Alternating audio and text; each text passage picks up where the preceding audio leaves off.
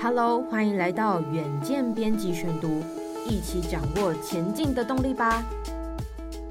各位听众朋友，大家好，欢迎收听今天的编辑选读。今天为大家选读的文章是《台湾碳权交易所挂牌，碳权标的何时开放交易一次听》。那么，净零排放是全球面临的迫切议题，也让碳权交易成为关切的焦点。台湾碳权交易所在八月七号高雄软体园区挂牌上路，总统蔡英文、行政院长陈建仁联袂出席，见证台湾迈向低碳经济重要里程碑。那么，碳权交易所成立后将带来哪些改变呢？首先，在各界敲碗众所瞩目下，台湾碳权交易所在八月七号正式在高雄揭牌。与会的人员有总统蔡英文、阁揆陈建仁、国发会主委龚明鑫、经济部次长林全能、高雄市长陈其迈以及行政院发言人林子伦等莅临揭牌仪式，期许台湾碳交易茁壮发展。金融业大咖台新金控永续长李振宇、国泰金控投资长陈淑芬等也现身会场。那么二零二一年蔡英文在世界地球日宣示台湾净零承诺，隔年国发会相继公布二零五零净零排放路径图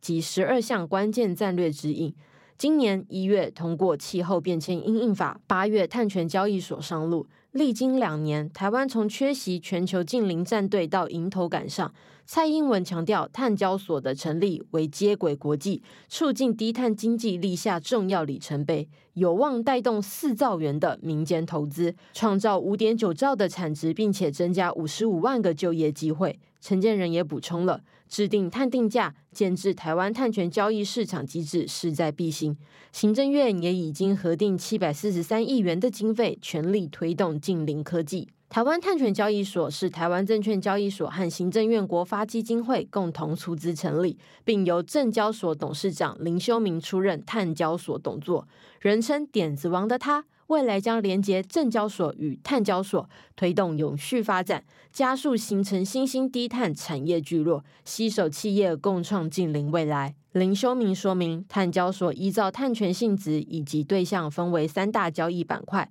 包含国内碳权交易的自愿减量额度、增量抵换以及代购国外碳权交易，目前仅提供法人及有需要的企业进行购买。初期，碳交所以碳咨询及教育训练先行，结合北中南各大专院校办理教育训练，培训人才，完善基础设施。未来也将会和国际机构英国标准协会合作，导入 I O S 认证标准，积极参与国际活动，为台湾转型铺路。国内碳权部分，人代环保署公布气候变迁因应法相关子法，并制定碳权机制，预计最快二零二四上半年国内碳权即可开始交易。目前国内暂不开放次级市场自由交易。此外，透过自愿减量交易购得的碳权，无法和欧盟 C B A M 碳关税减抵。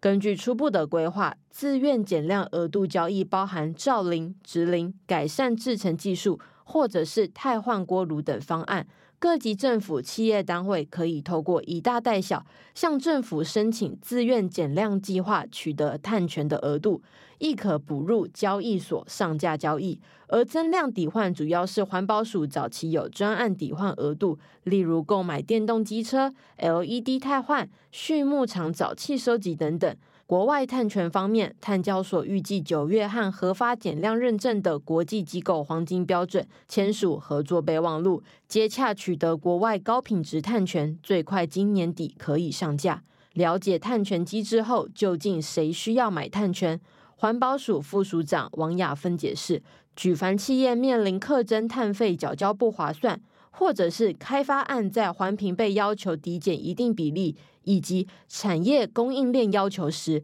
可以在交易所购买碳权抵换。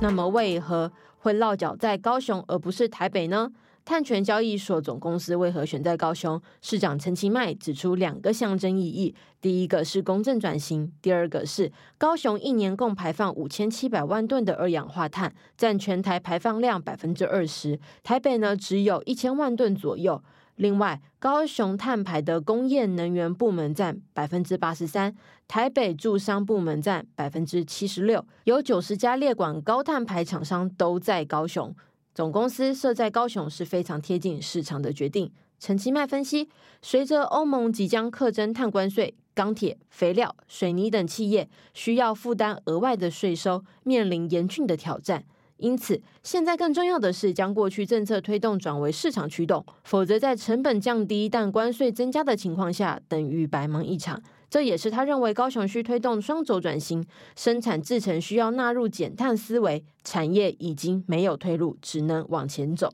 那么陈其迈呢，也感谢中钢、中油、日月光、台塑都体认到转型的迫切，共同成立净零策略大联盟，企业拉着地方政府、民间学界一起做。议会也在今年通过净零条例。高雄身为工业重镇，气候变迁的影响与产业、能源、生活密不可分。陈其迈坦言，地方人才不足是转型路上最大的困境。未来高市府将会成立净零学院，和中央密切分工，从碳盘查、碳交易及碳减技术三方切入，进行人才培育、产学合作等等，希望建立完整的生态系，导入大型国际盘查证照，加速推动高雄产业转型。以上就是今天的编辑选读，如果你喜欢远见 On Air， 欢迎赞助或是留言给我们。如果想要了解更多细节，欢迎参考资讯栏的连接。最后，请大家每周锁定远见 On Air， 帮我们刷五星评价，让我陪你轻松聊财经、产业、国际大小事。下次见，拜拜。